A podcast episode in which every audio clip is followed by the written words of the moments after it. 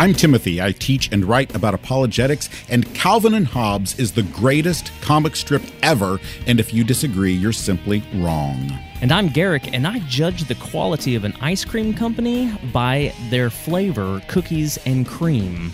Well, how can a good God allow so much evil in the world? And why do some people seem to suffer so much more than other people do? According to a recent survey of college students, the problem of evil is the question about Christianity that college students find most difficult to answer. With us today to take a closer look at how to care for people when they're struggling with God's goodness in the midst of suffering, we have Dr. Eric Johnson, the director of the Gideon Institute of Christian Psychology and Counseling at Houston Baptist University. In the second half of the program, we'll talk about human freedom and divine sovereignty as we look at Stryper's 1986 album, To Hell with the Devil. If you want to dig deeper into apologetics after listening to this podcast, one great place to start is a book written by Wayne House and Dennis Jowers entitled Reasons for Our Hope. For more information on this book and many others, go to bhacademic.com. The book is Reasons for Our Hope from our friends at B&H Academic.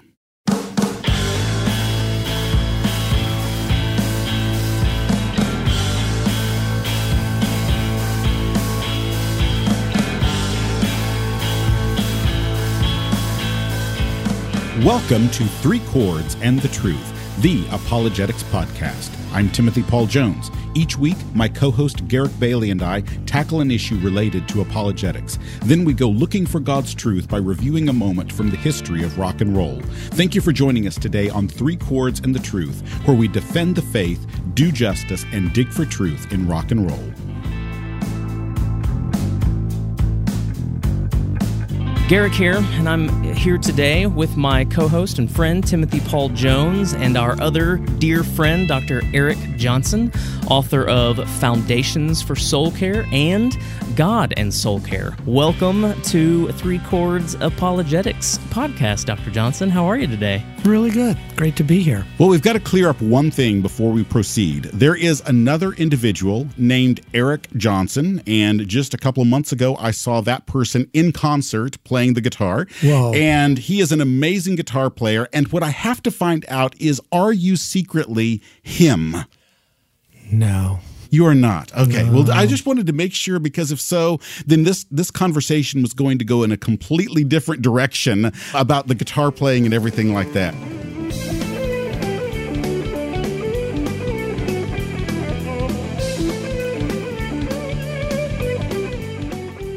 Well, in a recent research study, two of my doctoral students examined what biblical and theological issues college students found most difficult to defend. And I really expected the top answer that they would give to what is difficult to defend about the Christian faith to be something about gender or about the creation of the world or the truthfulness of the Bible.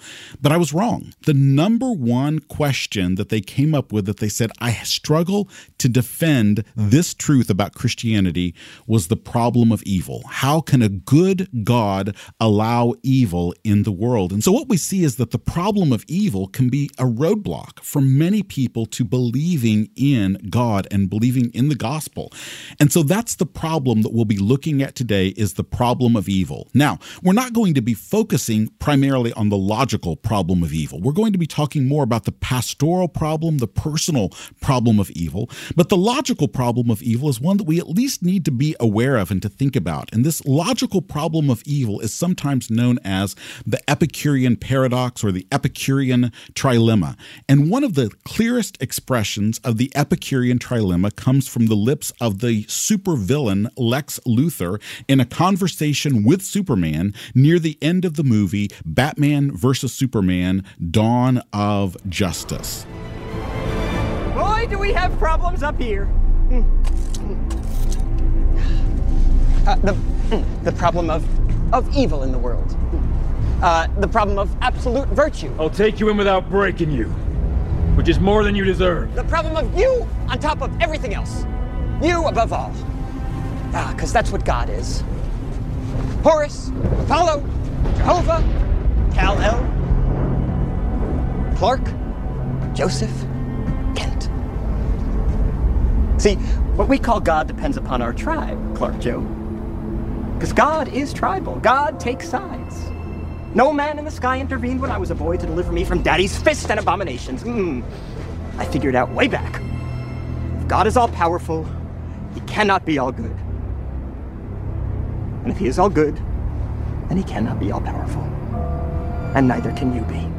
So here is a quick summary of the logical problem of evil.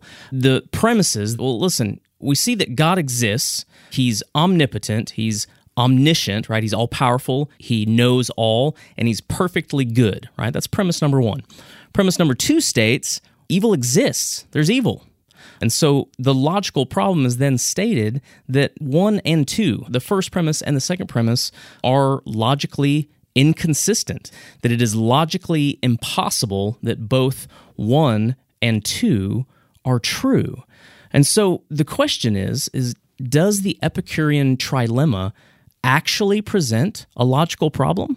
Well, one of the things we have to recognize is that in terms of this logical problem of evil, is that really Alvin Plantinga's book, God, Freedom, and Evil, it really dealt a death blow to the problem of evil. What he really showed is that there is no logical contradiction between these things, that it is not illogical to say that God exists and that evil exists if God is both good and God is all powerful. Because as you've said, that's what the issue is.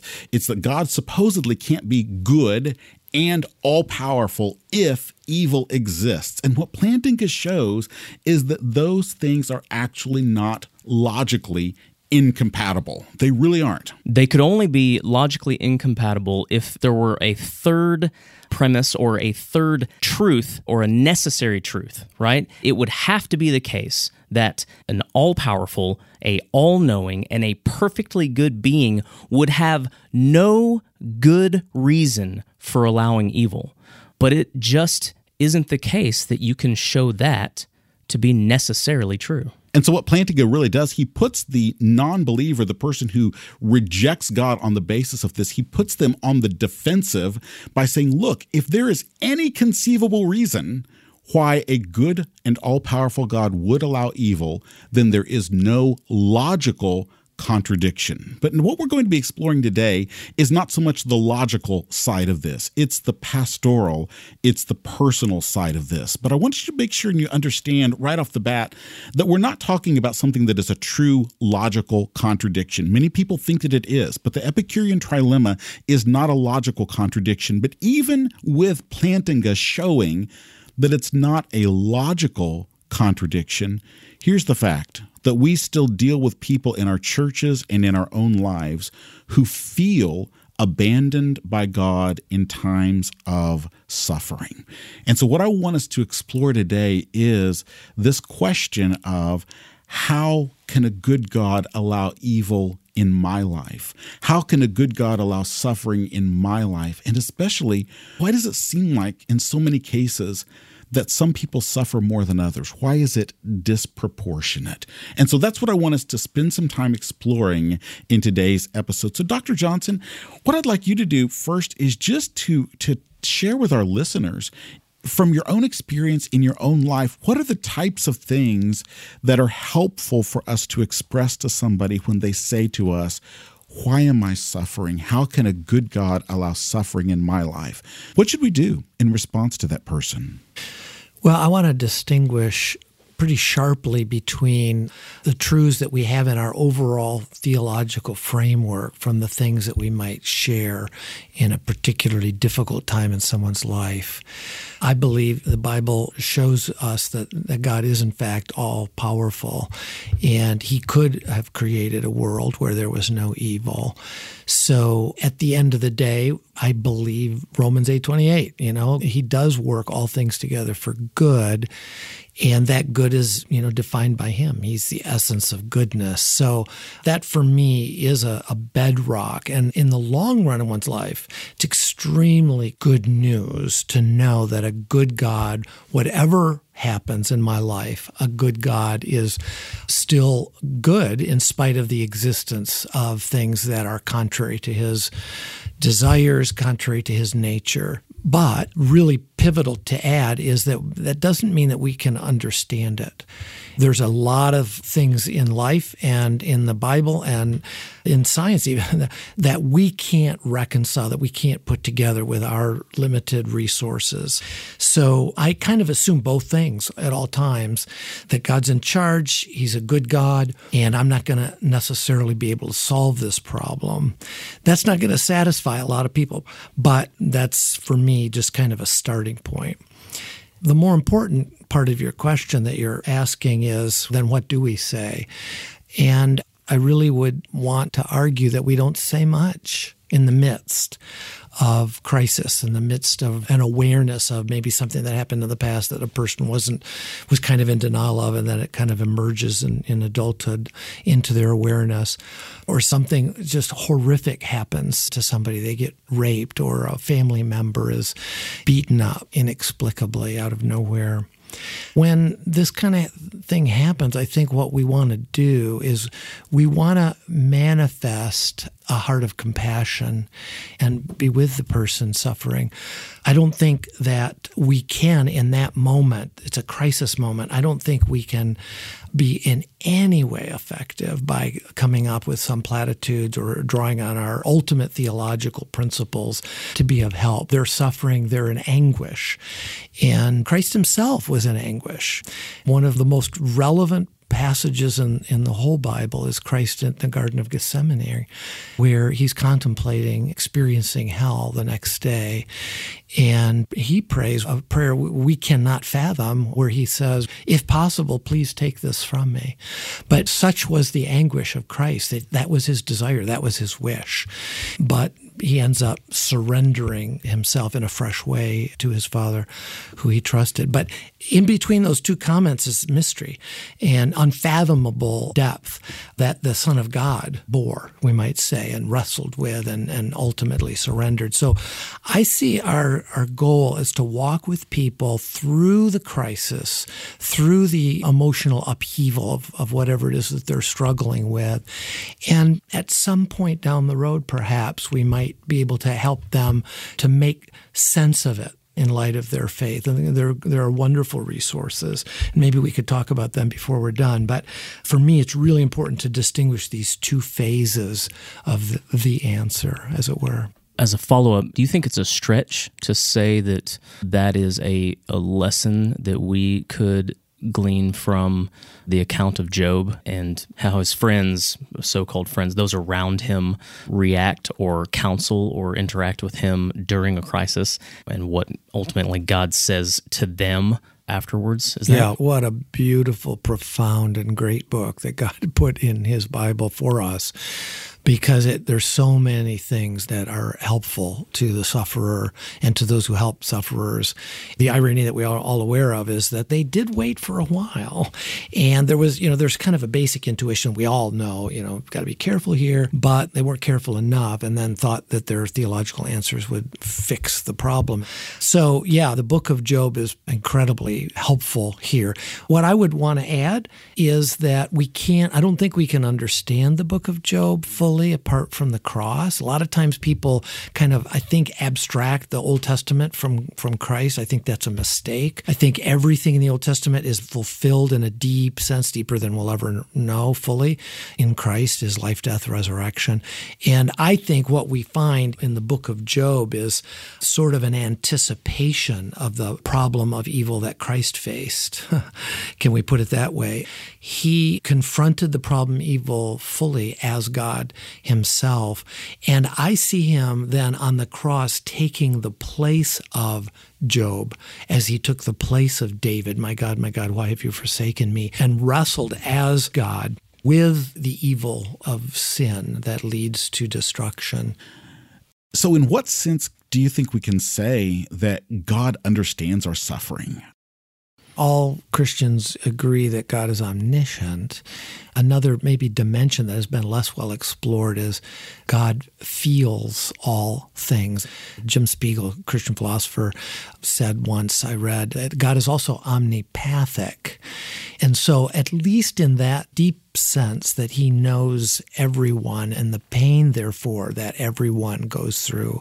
He's infinite and he's able to bear that suffering from that kind of a second person perspective. But when, yeah, you, when you point us to the cross, then we're talking about the Son of God who became a human and entered into the suffering of humanity from a first person perspective. And I don't think anyone who thinks much about this, I think has to concede that God has suffered in the person of Jesus Christ and therefore knows what it's like to be rejected and to be in anguish. Well, let's look specifically at the task of apologetics and the problem of evil. Just at the level of witnessing to somebody, of sharing the gospel to, with somebody, what would you say that we should say perhaps if somebody says to us, I can't believe in God because I can't believe a good God would allow evil. And that's the objection they give to the gospel that we are presenting. What are some of the ways that you can think of that we might respond to that type of individual? I'm going to take two steps because I don't think that I'm, you know, that that that's a good time to enter into an argument about what the Bible teaches or to try and give some sort of a logical exposition of it from a Christian standpoint. I could be wrong on that, and I'd be, you know, there may be a particular situation where the person's actually genuinely seeking to get more information, and then I'd go down that road. But I love the mystery. And I'm going to just say, yeah, I don't understand a lot of things. And this is one of the hardest for me. Mm-hmm. I just don't know why some of these things happen in life. One of the things I found to be helpful in that as well is we admit mystery, but sometimes I'll also ask the person, when did you start feeling this way about God? Mm, and what that almost nice. always reveals, and in fact, every instance I can think of, they have been hurt deeply somehow and they are responding out of their own pain. And I think then that gives us an opportunity sometimes to point them to the cross. Because once I have their pain in its specificity, then I can say, you know what? For all those who've trusted in Christ and all those who ever will trust in Christ, that pain falls on Jesus. Surely he has borne our griefs. Surely he has carried our sorrows. And I don't understand how it fits together mystery, mm. but this is, I believe, the truth about who God is and about mm. who Jesus is and how he relates to that pain you've just described mm. to That's me. That's great. In dealing with these kinds of problems in, in counseling, I have said many, many times that we need to hang out close to the cross. Mm. We need to walk around that cross. We need to just stay there and look up and seek to receive. Lord, what do you want me to understand? Because there is such a deep sense that the cross takes so many mysteries and doesn't explain them all, but presents them to us as compatible with the, the love and goodness of a God who cares for us enough to rescue us from our sin and ultimately from our suffering. Dr. Johnson, you mentioned resources earlier, resources to walk through, to think through some of these things that we've talked about. Could you share some of those for our listeners? Mm, I'd love to. There's so many nowadays. There's been such good things written by very thoughtful Christians, but the two favorites that immediately popped into my head are a very serious, substantial book, I think 350 to 400 pages by Eleonore Stump, the great Christian philosopher, Wandering in Darkness. And I've gone through that a couple times. I'm, um, it's time for me to get back into it. There's one area where her Catholicism, I think, is in error about Paul's understanding of justification by faith, but everything else in that book, in my recollection, is a gold mine of reflecting very deeply on how God uses suffering for good in, the, in character formation. That's the end goal, but how she gets there is so, so thoughtful and beautiful and helpful. There's a discussion of love that's changed my life, and she's got four narratives that she explores in the middle of the book that are masterful. One of them, a book of Job, you know, uh, Samson, the suffering that he causes upon himself, Abraham suffering, the longings that are unsatisfied, and then, most powerfully, is the suffering of Mary at the death of her brother Lazarus and Christ showing up. Such a treasure of a book. But another easier read, but is equally profound, is a book called A Grace Disguised by Jerry Sittser. I think he's an English professor at Whitworth. And he describes his own suffering, the loss of his wife, mother, and a daughter as a result of a traffic accident. He's driving, as I recall, but his car is hit and, and he loses three of the most important females in his life. And his exploration of that is very honest and transparent and yet very faithful in the deepest sense of that word.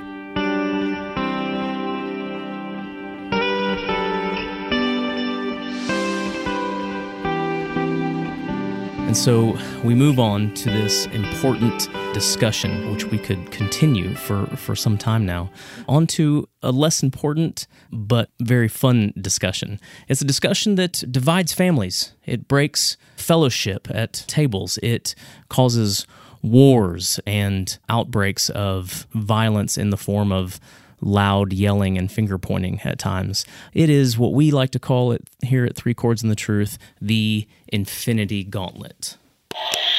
And so, once again, Garrick has bravely reached within that very infinity gauntlet which Thanos wore and thereby wiped out half of the population of the universe and has withdrawn a question. And the question for this week is really difficult, very broad, and extremely difficult.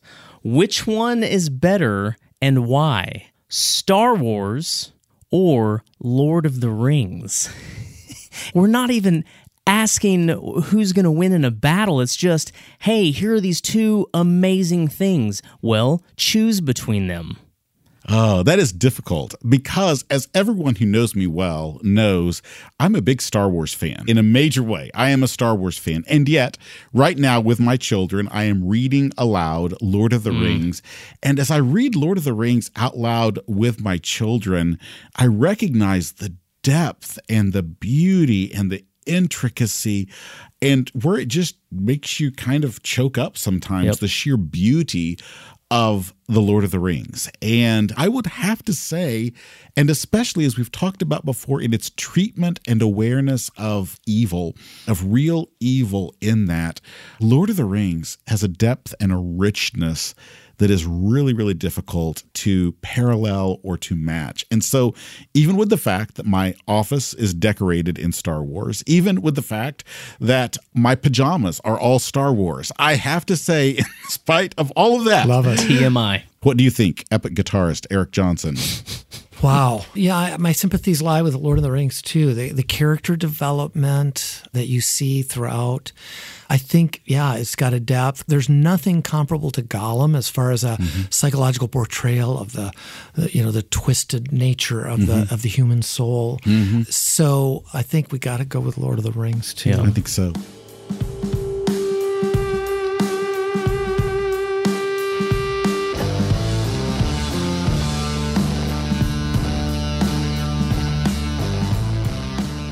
Rock and roll. It's one of the greatest human inventions and one of the supreme expressions of God's common grace. The way we see it, the golden age of this invention began with Bob Dylan and ended with Pearl Jam. And that is why each week in the second half of the program, Garrick and I review one of our favorite songs and go digging for truth in classic rock. I'm Garrick from the 1980s. And I am Timothy from the 1970s. And the topic for today is almost as controversial as the questions that come from the Infinity Gauntlet. And the question for today is what about free will? Dun, what dun, about we dun. What do we do with free will? And how do we deal with that? And for Christians, this is actually two separate questions. So, one of the two questions has to do with God's sovereignty over human choices. To what degree does God predetermine what happens? Could we have actually chosen something other and different than what we did? Was it possible that we could have chosen another question, pulled another one out of the infinity gauntlet, or did God predetermine which question we would pull from the infinity gauntlet? And that's an important question, not so much about the infinity gauntlet, but that's an important question question about divine sovereignty and human choices. Okay, that's an important question, yeah. but it's actually a question for season two. We are going to look at that question in season two when we talk about free will by Rush. We're going to have a, yes. a, a session on Rush and talk about Rush and the song Free Will. And so we'll get to that question then. Yeah, and that, friends, was called a teaser. And while that context is typically the place that this question of free will comes up when it has to do with God's will and human will, it's not the question that we're looking at today. The aspect of free will that we're looking at today is a different question, and it's a question of divine sovereignty and human freedom as it relates to salvation. In other words, if you're a believer in Jesus, to what degree do you freely choose Jesus? And what did God do to bring you to faith? If God was the one who accomplished your salvation, did you really have a choice in that at all? And so the song that we'll be exploring today to examine this question is the song Free by Stryper from their 1986 album To Hell with the Devil.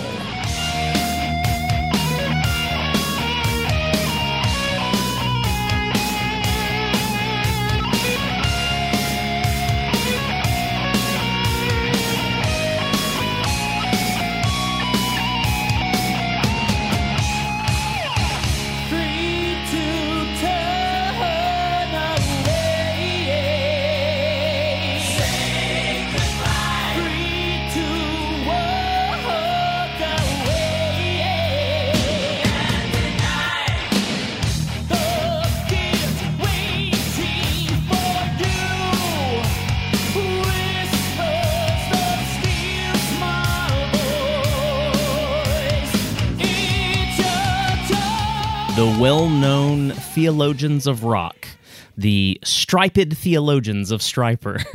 Wait, did you say 1986? I did say 1986. As in the same 1986 in which Living on a Prayer by Bon Jovi released, or Sammy Hagar's first album with Van Halen came out, or the movie Top Gun, or Crocodile Dundee, Iron Eagle, one of my personal favorites, or the original and best Transformers movie before Michael Bay ruined them all, or the classic Stand By Me, Hoosiers the list could go on. It could go on and on forever. This is that very same 1986 mm. in this universe, in this dimension, Earth 616, this dimension right here, and all of that, and Ferris Bueller's Day Off yeah. as well, and Stryper's hit album To Hell with the Devil. All of those things in that great and wonderful year of 1986.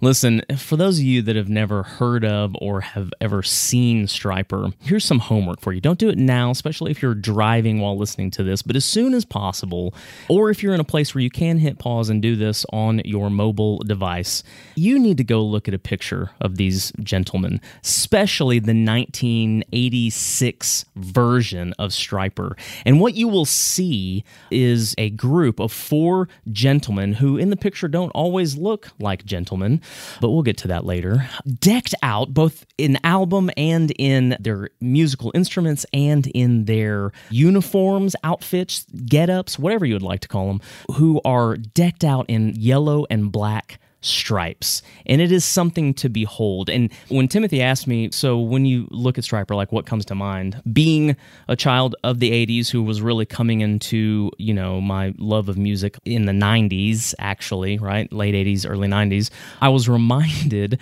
of another yellow and black phenomenon of the time which was the music video which i think released or got huge in 1993 of blind melon the band blind melon and a song called no rain in which this random young girl is just dancing around and going all over the place in this bumblebee costume. So the first time I ever saw black and yellow striped Stryper, I thought, oh, these are the parents. This is the parents of the bumblebee girl.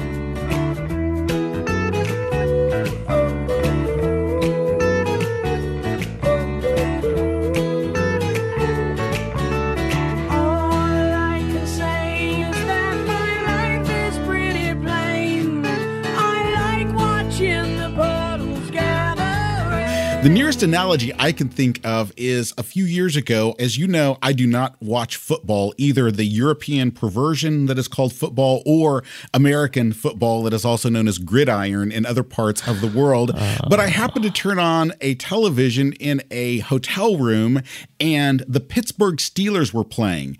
And they were playing in these awful yellow and black striped, hideous outfits. And I thought, this is a massive Stryper advertisement. Here we go.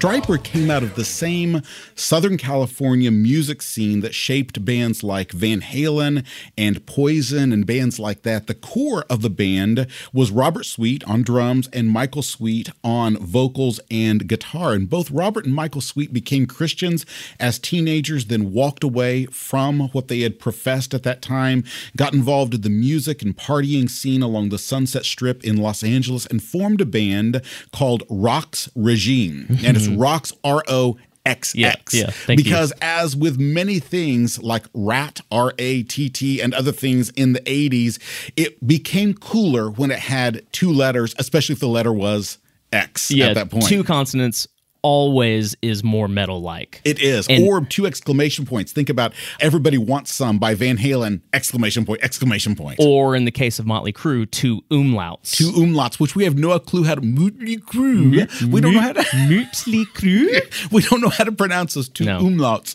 on the letters in Motley Crue. But uh, Roxx Regime jammed with musicians like C.C. DeVille, who became eventually the guitarist for Poison, and the keyboardist in Roxx regime was a man named Kenny Metcalf. He played keyboards with Roxx Regime, and he was a Christian and urged Robert and Michael Sweet to leave behind their party lifestyle and to reclaim their faith in Christ, which they did. Now, I looked up Kenny Metcalf to see whatever happened to him. He is now a professional Elton John impersonator. I don't know what to say about that. Why I not? just don't know what to say about that. Because he But can. He can, apparently, and it has something to do with the problem of evil That's as right. well.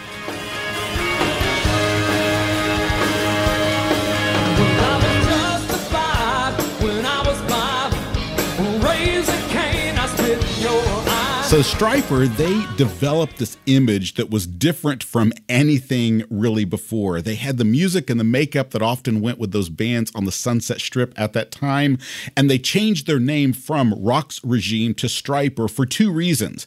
The first one was it rhymed with hyper, and then the second one was Isaiah chapter 53 verse 5 says by his stripes we are healed, and they started Wait, but that's not. The stripes isn't spelled with a Y. That's though. right. They did that either because it rhymed with hyper or for another reason that seems to come up is some people kept saying stripper instead of Stryper Oh, and thought yeah. that the name of the band was stripper rather than Stryper. And so they started wearing the stripes and they put all of this front and center to make sure that they weren't called stripper because that's not a great name for a Christian That's, band. that's probably a wise move. Wise And move. later on, they created this backronym, this kind of retrofitted acronym. They said Stryper stands for salvation through redemption, yielding peace, encouragement, and righteousness. Now, listen- they had to try really hard to right. get that. Yeah, we don't. We obviously don't laugh at, at what it means and represents, but just the thought of this backronym, it's hard to make it through that with a straight face. And Stryper was known for throwing out New Testaments during their concerts. Mm. Early on, they just had a Stryper sticker on each one of them. And later on, they developed these custom NIV New Testaments that are Stryper logoed. and then came 1986, and Michael Sweet's voice was at its height. And we mean that in a quite literal Yes. sense because Michael Sweet has this distinct, shrill voice. It's kind of like Ronnie James Dio, but more shrill. And he just absolutely belts it out high on this particular oh. album. But we're going to forgive him a little bit because, and here's why guess who his favorite pop rock vocalist is? I don't know, Timothy. Tell us. our friend, our paragon, our hero vocally, our man, Steve Perry. Don't stop believing.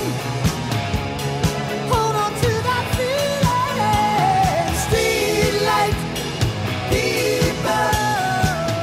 Well, for me, Stryper was huge. I mean, Stryper was for me something that just it rocked my world a little bit because by this point, still the only Christian music I knew in 1986 was hymns, Southern gospel, Hmm. and sappy, soft, contemporary Christian music. You mean like honestly? That? But, but I'm just worse. kidding. I'm kidding. I'm kidding.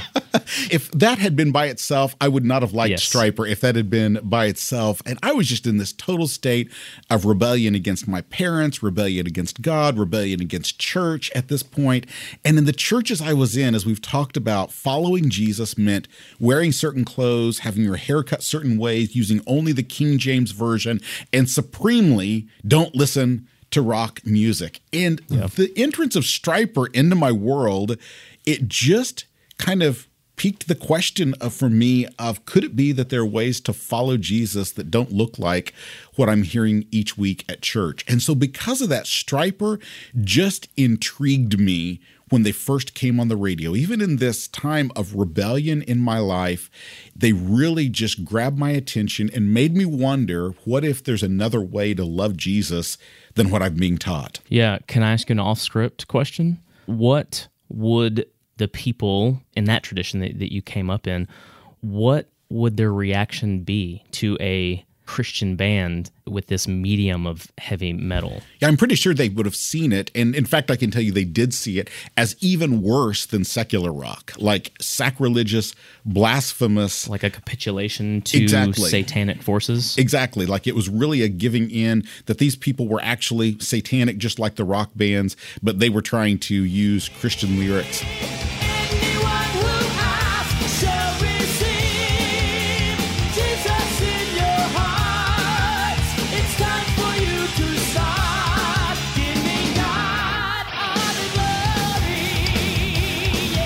So let's look at Stryper's theology, especially the issue of free will, which comes out in this song that we're looking at. So, one of the most popular videos on MTV in 1986 was Free by Stryper. I know, shocker, but it was. And, and some of the lyrics go as such You're free, free to do what you want to, choose your own destiny, free to open up and believe, free to simply ask and receive.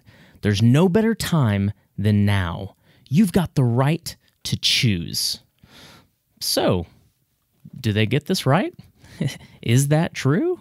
Well, it really depends on what you mean by the word free. Hmm. In philosophy, as we often talk about, free will means the actual possibility of having made some other choice than the one you made. And when we turn to Jesus, there is, we have to recognize, some measure of human freedom involved in that choice. But it's also very, very clear from the Bible that salvation is not our doing. It's not Yep. our work. It's not our doing. It says in Ephesians chapter 2 For you are saved by grace through faith. And this, this whole reality of salvation, is not from yourself. It is God's gift, not from works, not from any human doing, so that no one can boast. And so the question we have to wrestle with in this is what sort of freedom do we actually have as human beings mm. when we choose Jesus? Do we really have the right, as Stryper says, to choose our own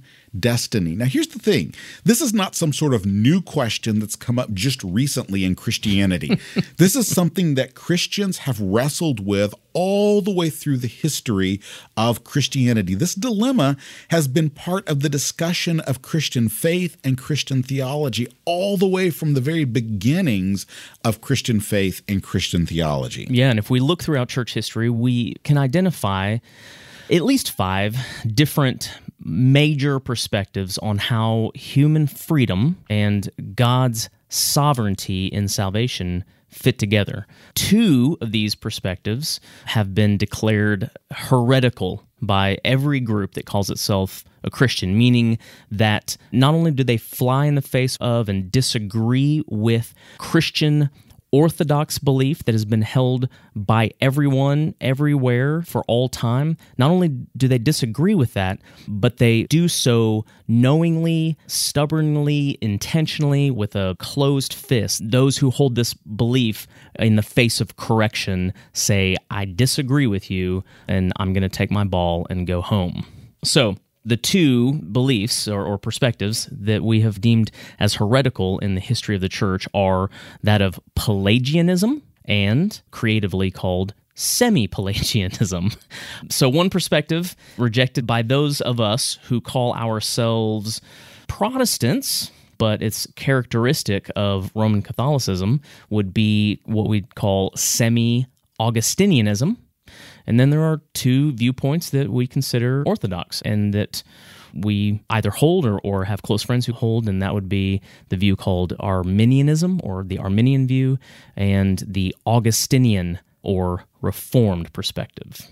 So let's first look at each one of these and then compare them to what Stryper says in free. Okay, so that's what we're going to do. So we're going This to look fun. at each of these five. So there's five different perspectives: Pelagianism, semi-Pelagianism. Both of those are heretical. Mm-hmm. There's one called semi-Augustinianism that is characteristic of Roman Catholicism, certain aspects of it that Protestants reject, and then there's two viewpoints that are orthodox: Arminianism and Augustinianism, or Reformed theology. So let's start with the heresies: Pelagianism and semi-Pelagianism.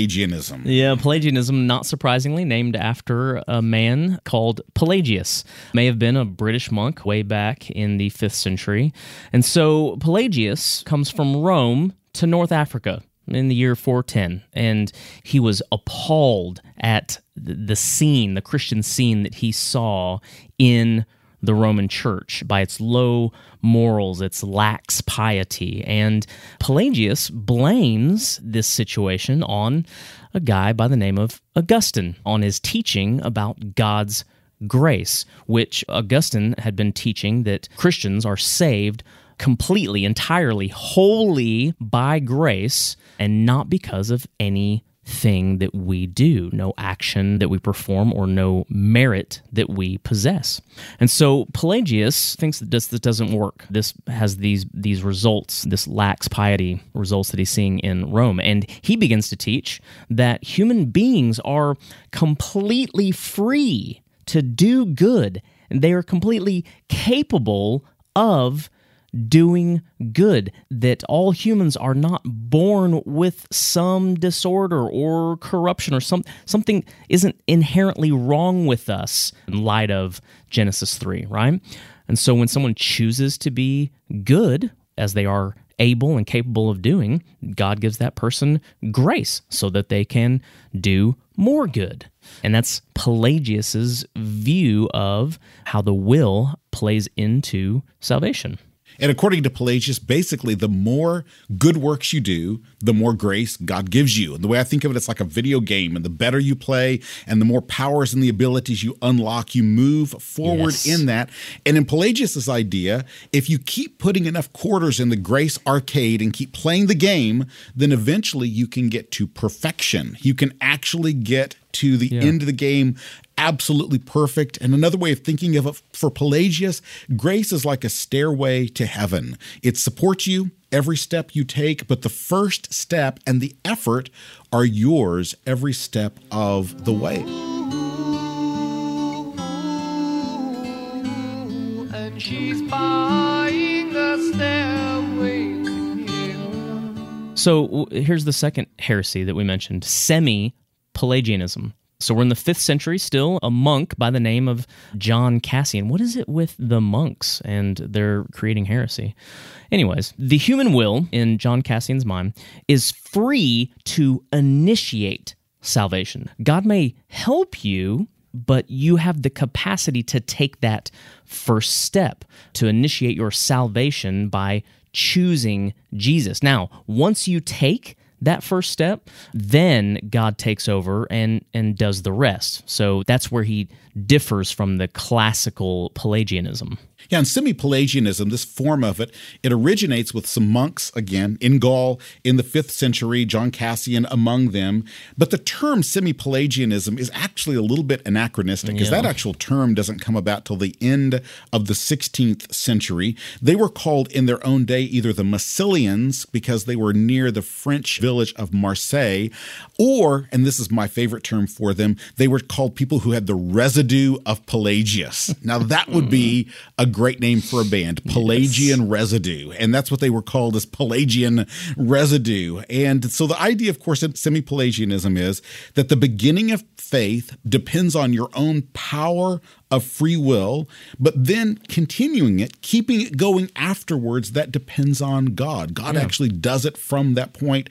And so grace is less like a stairway to heaven and more kind of like an escalator. Yes. That you take that first step, you get on the escalator, but then God's power carries you on the rest of the way up. So the Synod of Orange rejected Pelagianism and semi Pelagianism, but they only partly followed Augustine.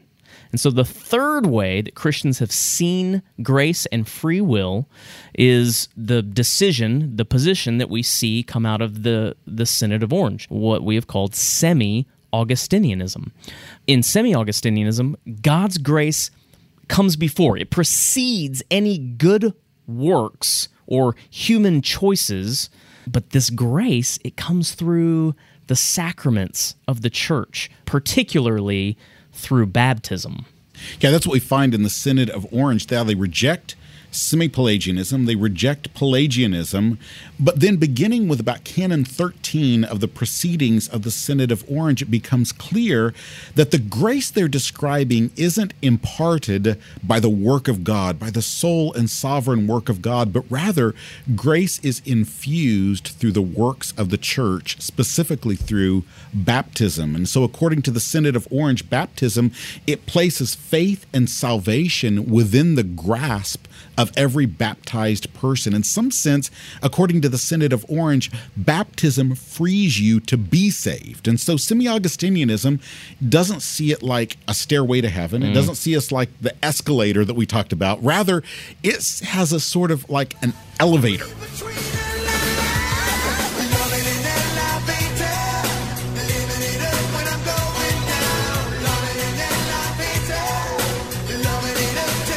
Imagine a baby in a stroller and the hmm. church rolls you into the elevator. But then once the church rolls you into that elevator, you're free to push whatever button you choose. This grace for our salvation comes through the church. And the way that it comes through the church is by these means of, of nature that grace is given through. The, these natural elements, these elements of the world, whether it's water or bread or or wine, are able to serve as a channel, a way to dispense, to give grace to those who who come those who partake, those who are a an active part of Christ's body, the church on earth. And so that's kind of this semi-Augustinian view. It's it draws some things from Augustine, but it also adds a lot to Augustine, we might say. Yeah. So let's take a, a look at the two, what we've called, you know, the orthodox perspectives on free will and salvation. The views that we have called Arminianism and Augustinianism, or the Reformed view. Now, Arminian, what what that means Yes. is people that live east of Turkey, right? Yeah, the, yeah, are no, the no. Armenians? That- No, that's that's what that no, means. this is the Arminians. Those, I would say, those following the teachings of, though that's not even really the case. Those who follow the teaching of Jacob Arminius. Okay, right? so, Armenians and Arminians are different things, right? Yes, they don't have to be. You can be an Armenian Armenian. But you can also be an Armenian Armenian. Yeah, You could yes. be. Yes, you could be both of those. All of the at the same time. So That's we right. say this because so many times I see Oh. people writing and they mean to say Arminian and they say Armenian. Please Yeah. stop being so mean to our Armenian friends because they're mostly good people over yeah. there. I try Yeah. to give the benefit of the doubt, and I I tend to blame it on autocorrect. That's, but it shows up in a lot of theology papers. We let me tell you. grade theology papers a lot between the two of us, and we see this error a lot. Please, please children fix this error. Don't call arminians armenians and your your grades will go up if you do that. Well near the end of the 16th century there was a new debate about grace that developed in holland. And at the university of leiden there was a man named jacob hermanzoon who wanted to rework certain sections in the reformed confessions of faith about salvation. And jacob hermanzoon he rejected the belief that he had been taught about exactly how God single handedly saves people. And after Jacob Hermansoon died, his followers developed this statement called the Remonstrance. And in it, there were five different points that they rejected about the Reformed or Augustinian view of free will and salvation. Now, if you know about Jacob Hermansoon, you probably don't know him as Hermansoon. You've confused so many people at I this know, point. I know. And I think it's a good thing because we would not want to call people Hermansoonians, but at least then they wouldn't be confused with Armenians. Ooh, you know how we talk about classic Armenians, like those folks we feel like truly get it right and get it close to Arminius? Maybe we should call those people Hermansoonians. There we go. Oh, we've just That's invented great. something. We have invented something amazing and confusing because, folks, this is the time to help you understand here. Arminius is the Latin form of Hermansoon. And so his name was Jacob Hermansoon, but you know him as Arminius, and his followers did indeed become known as Arminians, which is good, as I said, because we don't want to call people Hermansoonians because then somebody says, God bless you, or Gesundheit whenever we say mm-hmm. Hermansoonian. And so, according to Hermansoonianism, or as we shall now call it, Arminianism, whenever somebody hears the gospel and hears and understands the gospel of Jesus Christ, that person experiences and receives what we might call prevenient grace or preparatory grace.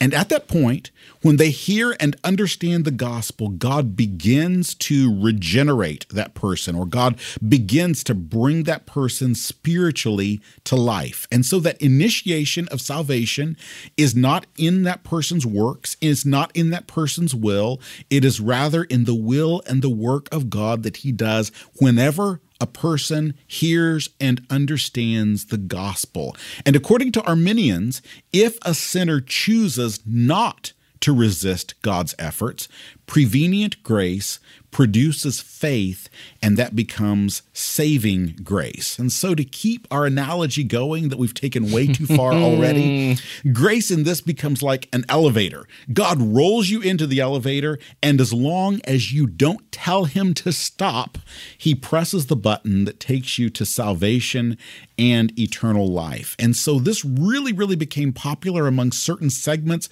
of the Dutch population in the Dutch Reformed churches in the early 17th century, and it led to what we know as the Synod of Dort, where they stated in response to this remonstrance five points of Reformed theology in response to that. Sometimes those get summarized as a tulip. We will talk about that in some other episode, but a tulip is a terrible way to summarize the five points from the Synod of Dort. It's like God plugs in your dead cell phone, right? He plugs it in. He begins the charging. The current of grace is flowing, but you have the capacity to unplug this phone and you can stop the charging. You can cut off the current of grace if you so choose. Exactly. And because it begins with God and because it begins with God's work and he takes the initiatory step, he's the one who does this. This view is orthodox. Now, I actually disagree with this view, mm-hmm. but it is an orthodox view. Not only Jacob Arminius held this view, but John and Charles Wesley held this view. In contemporary times, I can think of a couple of theologians I really respect Scot McKnight and Fred Sanders, who are Arminians in the best possible sense mm-hmm. of the term. We can lock arms with an Arminian and do gospel work together. This is an orthodox view. A true and authentic Arminianism is orthodox and it exalts the initiation, the primacy of God in salvation.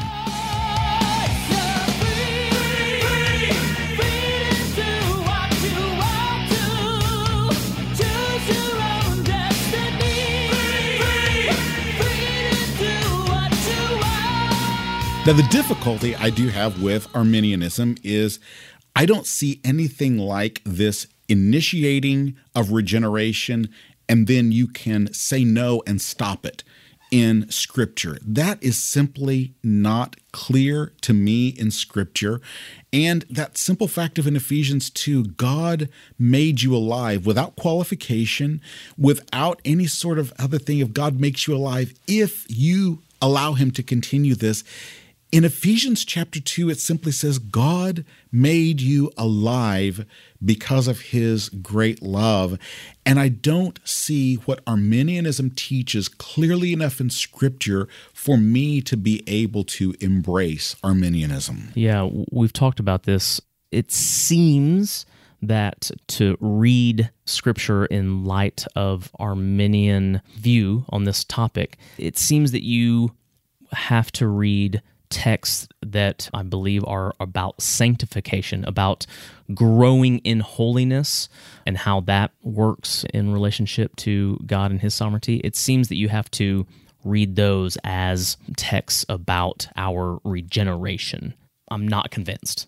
So that's where I land. Not that you asked. But the last perspective, and I've already, you know, I've already showed our hand here, is the perspective of Reformed theology, or the view that we have called the Augustinian view, which unsurprisingly is named after a guy by the name of Augustine. Now, Reformed theology does not deny human freedom. Can we just go ahead and get that out of the way? It doesn't deny our human freedom, it doesn't deny a capacity to choose. Reformed theologians, Augustine himself, as we have both read quotes, was not anti free will. All right. According to the Synod of Dort, which we've mentioned already in 1618, they conclude that God does not deal with people as if they were blocks or stones, nor does the Spirit of God coerce a reluctant will by force. The problem is that we we don't desire God, that our will, our, our free choosing, in our free choosing, we will never choose God under our own power. And that's the key thing in Reformed or Augustinian thinking is that Adam's fall has so corrupted us that we do not desire to turn to God. That's Romans chapter 1. It makes it clear every human being knows there is a God. That's not the issue. The issue is we don't want the God who's there. We don't want that deity. We don't want to submit to him. It says in Romans chapter 3 verse 10, there is no one who seeks God. The only way that we will desire God is if God makes us spiritually alive, changes our will, changes our intellect such that we have new and different desires. And when God does that, we freely and joyously turn to Jesus and we run to Him. We choose Him because of what God has enacted in us by his will. That's one of the points that Luther makes in his book on the bondage of the will. Since our wills are enslaved to sin, the point he's making is none of us will ever choose to pursue God's way of righteousness apart from God's work of grace. And the pastors who gathered together at the Synod of Dort in 1618, they put it this way If the marvelous maker of every good thing were not dealing with us, we would have no hope of getting up from our fall by our free choice choice by which we plunged ourselves into ruin while still standing upright. What we see there is that God does not drag people kicking and screaming into heaven. That's a caricature of Reformed theology. Rather, God changes our desires so that we freely and joyously turn to Him. And so, in Augustinian theology, the point is we're dead in sin. We don't desire God. We don't want him, and therefore God has to sovereignly change our will. In Pelagianism and semi Pelagianism, you got humanity looking for a stairway or an escalator, and God helps you after you get on there or empowers you to get on there. In semi Augustinianism, it's basically baptism makes you able to choose the right way. In Arminianism, God helps you onto the elevator, and then you can tell Him whether you want to go to the floor He has planned for you to go. But in this Augustinian Reformed view, we aren't looking for the truth at all. Rather, we are zombies meandering around, infecting other people. And God raises us from our living death to a true and authentic life. And when He does, then we see the glories of Jesus and we desire them, we want them, we run to them. But until God does that, we are, as one Puritan writer put it, dead in iniquities, having no eyes to see thee, speaking to God, no eyes to see thee, no ears to hear thee, no taste to relish thy joys, and no intelligence to know thee. If I can include my obligatory Bavinck quote that I try to fit in every episode. In speaking to that caricature of Reformed theology that you mentioned, Bavinck says, and he's as reformed as they come, he says, humans have not, as a result of sin, lost their will and their increated freedom. The will, in virtue of its nature, it rules out all coercion and it can only will freely. He sounds very Augustinian there. He says, What humans have lost is the free inclination of the will toward the good. They now no longer want to do good. They now voluntarily, by a natural inclination, do evil. The inclination, the direction of the will has changed. And he would say that in God rescuing us from our sin, that he doesn't destroy our free will to do so, but instead he restores it to its proper function that is, to love and obey him.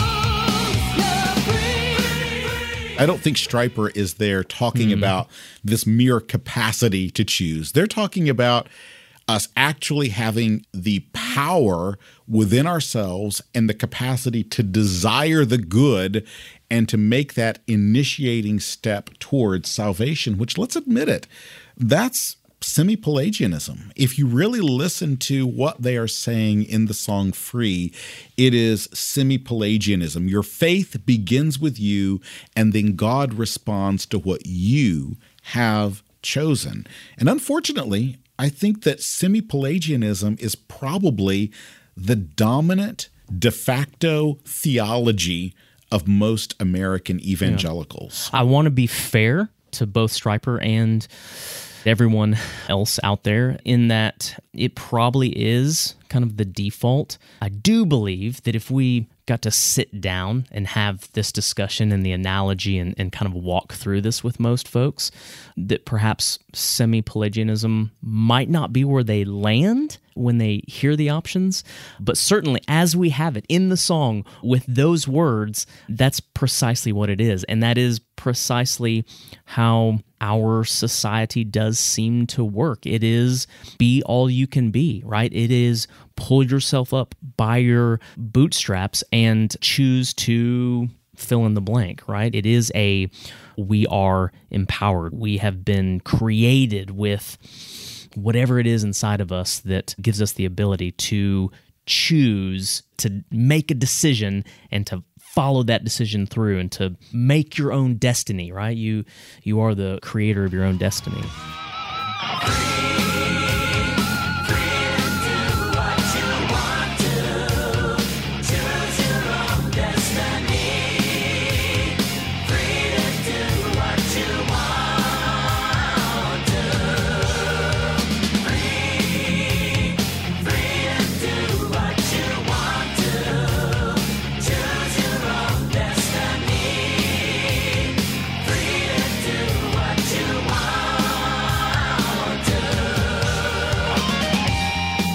Thank you for joining us today. If you want to connect with the two of us, check out threechordsapologetics.com. That's chords with an H, the kind you play, not the kind you plug. If you're interested in choosing one of the songs we review in the future or in picking up Three Chords and the Truth merchandise, go to patreon.com slash three chords and the truth. My name is Timothy Paul Jones, and I'm already looking forward to joining you next time on Three Chords and the Truth.